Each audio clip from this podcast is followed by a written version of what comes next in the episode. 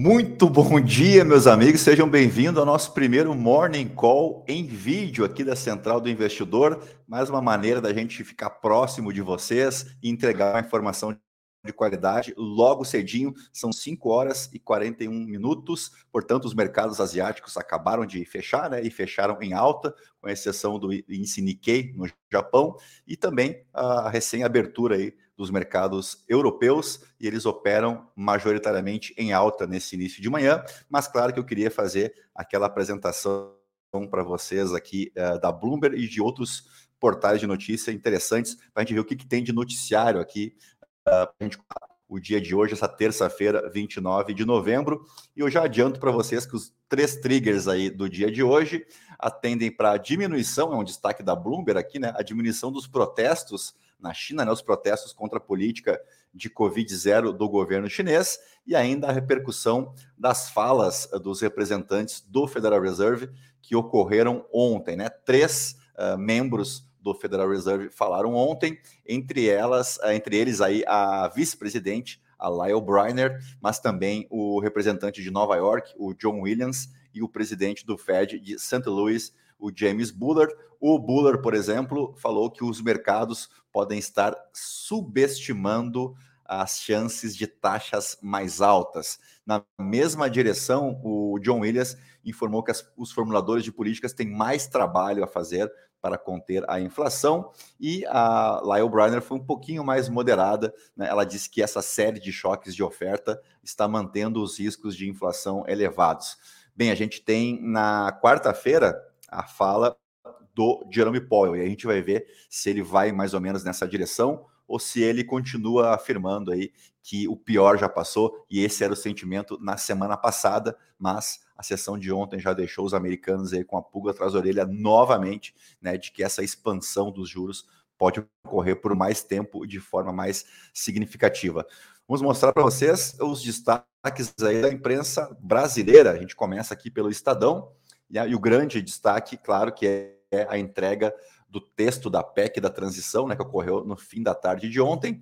Uh, governadores aliados a Bolsonaro já acenam ao novo governo em busca de acordos. Que, na verdade, acabou de mudar a manchete. Uh, ela era, ela dava conta né, dessa entrega do texto da PEC da transição.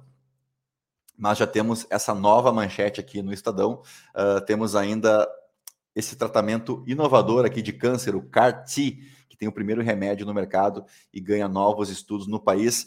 Hoje de manhã, uma das manchetes da Bloomberg também era dizia a respeito aí às mortes por Covid nos Estados Unidos e elas representam mais de 80% entre pessoas acima de 65 anos.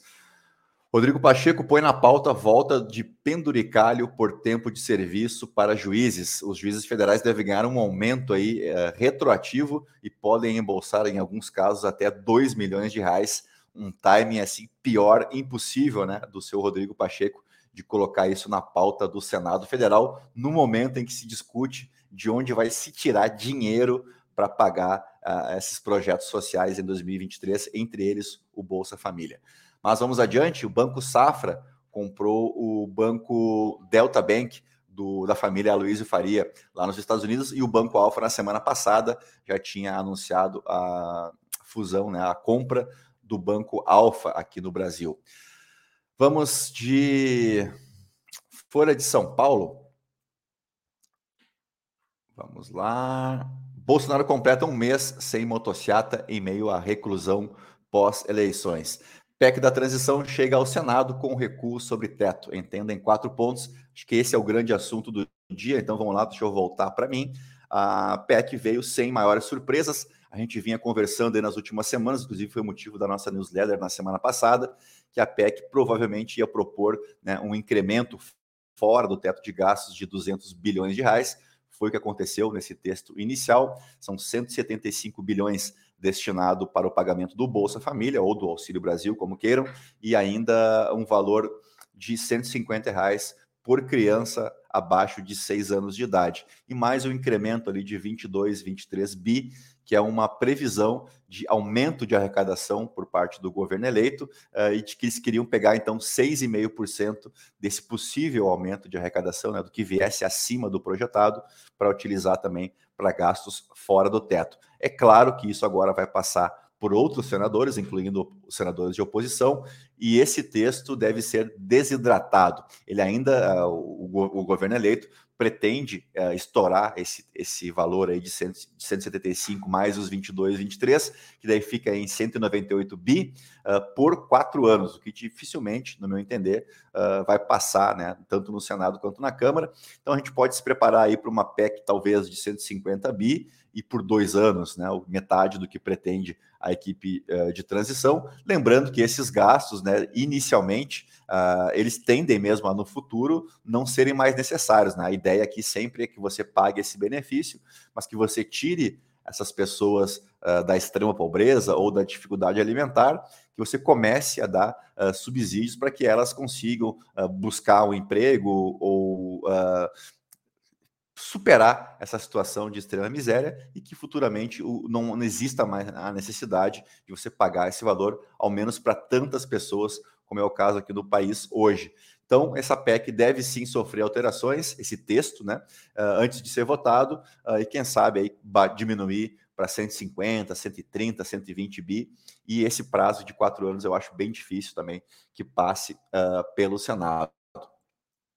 Vamos ver o que temos mais de destaques aqui. Deixa eu só voltar a minha tela para as manchetes. Tem um encontro que não, tem, não vem ajudando né, a imagem do Donald Trump entre os republicanos. Um jantar com o supremacista branco, uh, que aumenta o processo de fritura do Trump uh, entre os republicanos. Ele se chama Nick Fuentes, é um conhecido antissemista e um racista declarado, o que abre uh, espaço para outros nomes dentro uh, do Partido Republicano. Nós já comentamos sobre isso, inclusive em uma newsletter também. Uh, TSE só encontra 13,5 milhões de reais nos cofres do PL, né, que foi multado por questionar as urnas na semana passada, no valor de 22,9 uh, eh, bilhões de uh, milhões de reais, melhor dizendo, mas por enquanto o TSE só encontrou 13,5 milhas. Vamos para o valor econômico pegar a página inicial. Haddad nega ter sido convidado por Lula uh, para assumir o Ministério da Fazenda no novo governo, mas ao mesmo tempo integrantes do PT afirmam que o Lula até já trata o Fernando Haddad como ministro, né? Ele, ele usa o adjetivo ministro quando se refere ao Fernando Haddad. Então, nos próximos dias saberemos o que, que há de verdade atrás dessa história. Plano da Petrobras pode ser revisto e incluir transição energética.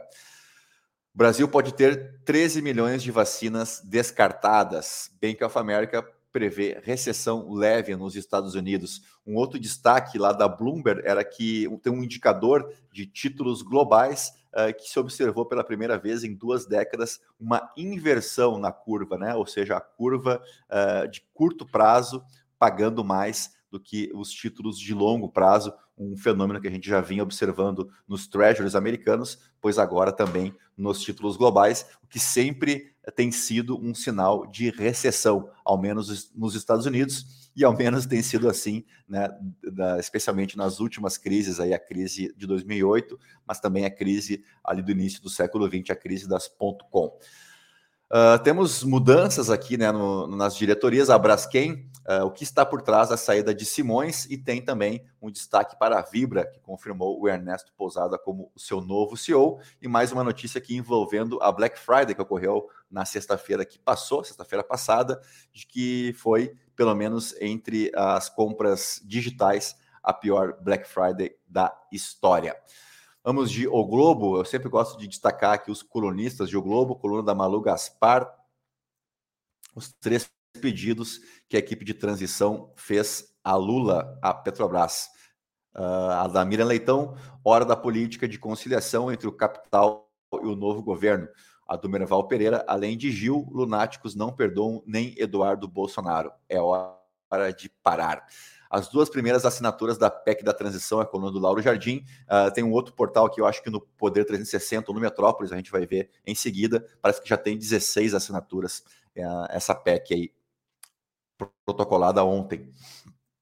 Tendência do Congresso é reduzir validade e valor da licença para gastar a ser concedida a Lula. Acho que vai mais ou menos em linha com o que eu acabei de falar, né, sobre esse texto. Vamos de poder 360. Brasil se classifica para o mata-mata em jogo complexo. O Brasil venceu ontem a Suíça, com um gol no finalzinho, ali nos 38 do segundo tempo, gol do volante Casemiro, e o Brasil ao lado da França e de Portugal. Né, é a única seleção, são as únicas seleções aí a conseguir duas vitórias nas duas primeiras rodadas três seleções entre 32, então nós estamos bem, estamos no bom caminho aí para a seleção brasileira que joga na sexta-feira agora contra Camarões para confirmar a primeira posição eh, no grupo, né? Isso já viria com um simples empate, mas é claro que a gente torce por mais uma vitória da seleção brasileira que não deve ter Neymar e Danilo também nessa sexta-feira e o Tite deve promover algumas alterações por questão de cartão amarelo e até para testar algumas peças. Então a gente deve ter uma seleção bastante modificada uh, nessa sexta-feira. Vamos adiante. Ex-presidente do TCU, José Múcio, está convidado para a defesa. A defesa que tem sido a, o tema mais sensível do, do governo eleito, né? Até agora, nenhum nome para a equipe de transição para a área de defesa foi anunciado e é um, uma área sensível aqui para o governo eleito. Vamos ver se se confirma essa história aqui do Múcio. Também estava se cogitando o Nelson Jobim, que já foi ministro da Defesa. Enfim, vamos ficar no aguardo. José Serra alcança assinaturas para PEC que altera teto de gastos. Na verdade, é um projeto bem interessante do senador José Serra, mas eu acho que não teremos tempo hábil para uh, discutir esse assunto, pelo menos nessa legislatura aqui, que se encerra em 17 de dezembro. Mas o que o José Serra está propondo aqui, eu já vi alguns economistas também fazer é, mais ou menos na mesma direção, é que você é você acabar com o teto de gastos e colocar um teto de dívida, né? um, um limite máximo para endividamento uh, dos governos. E me parece interessante a proposta, é claro que ela precisa ser bem discutida. Lula inclui Haddad em reunião política. Uh, PEC Fura-Teto já reúne 14 assinaturas de senadores, então não são 16, são 14. Uh, ah, vamos para o portal Metrópolis. PEC da transição prevê Bolsa Família fora do teto por quatro anos. Sem confirmar ministério, Haddad passa a integrar grupo de economia. Lula avisa ao MDB que quer diplomação em 12 de dezembro. E candidato à reeleição, presidente do Sebrae acusado de assédio contra funcionários, mais ou menos em linha com o que aconteceu com o presidente da Caixa Econômica Federal, e ninguém mais fala no assunto, porque o Brasil é aquele país que esquece muito fácil das coisas, né? Uh, mais uma notícia aqui sobre o Múcio, ex-ministro do TCU é sondado para grupo da defesa na transição de Lula. E o Elon Musk acusa a Apple de ser contra a liberdade de expressão. Uh, na tarde de ontem, ele já tinha comunicado que a Apple não estava mais uh, gastando com anúncios no Twitter. E era isso, né? Vamos pro, só para os destaques internacionais para a gente fechar aqui, que é aquilo que eu tinha comentado com vocês, né? Que a agitação na China por conta dos bloqueios lá contra a Covid, em tese, começaram a diminuir. Uh, aqui no Washington Post, do The Washington Post, é mais ou menos aquilo que eu tinha comentado com vocês, né? Que nove em cada dez mortes por Covid são de pessoas acima de 65 anos nos Estados Unidos. O governo chinês, inclusive, anunciou, em meio a todos esses tumultos, que ele está intensificando a sua vacinação para pessoas acima de 80 anos na China. Então, uma preocupação aí com o público mais idoso. E aqui o destaque final do Financial Times: Washington aumenta a pressão sobre aliados europeus para endurecer postura uh, contra a China, especialmente no que tange aí os semicondutores, né? Que parece que essa vai ser a luta norte-americana aí contra o Oriente nos próximos anos. É uma disputa muito mais tecnológica e cambial do que uma guerra comercial propriamente dito. Deixa eu só voltar para mim aqui para a gente se despedir desse primeiro Morning Call em vídeo. Ele vai estar à disposição no canal da Central no YouTube e também aqui no nosso canal do Spotify, onde tradicionalmente você acompanha o nosso Morning Galo e o call de fechamento. Lembrando ainda que estamos no Telegram com o canal da Central e também no Instagram Central do Investidor ou no meu Instagram pessoal lá no Felipe underline ST, Felipe com I, F-I-L-I-P-E underline ST. E assim como já temos o nosso Morning Call mais cedo do mercado, temos agora um vídeo que sai mais cedinho no mercado também, por isso que eu estou com essa cara de sono aqui, porque são 5 horas e 55 minutos. Então a todos, um bom dia, bons negócios e até a próxima. Tchau, tchau.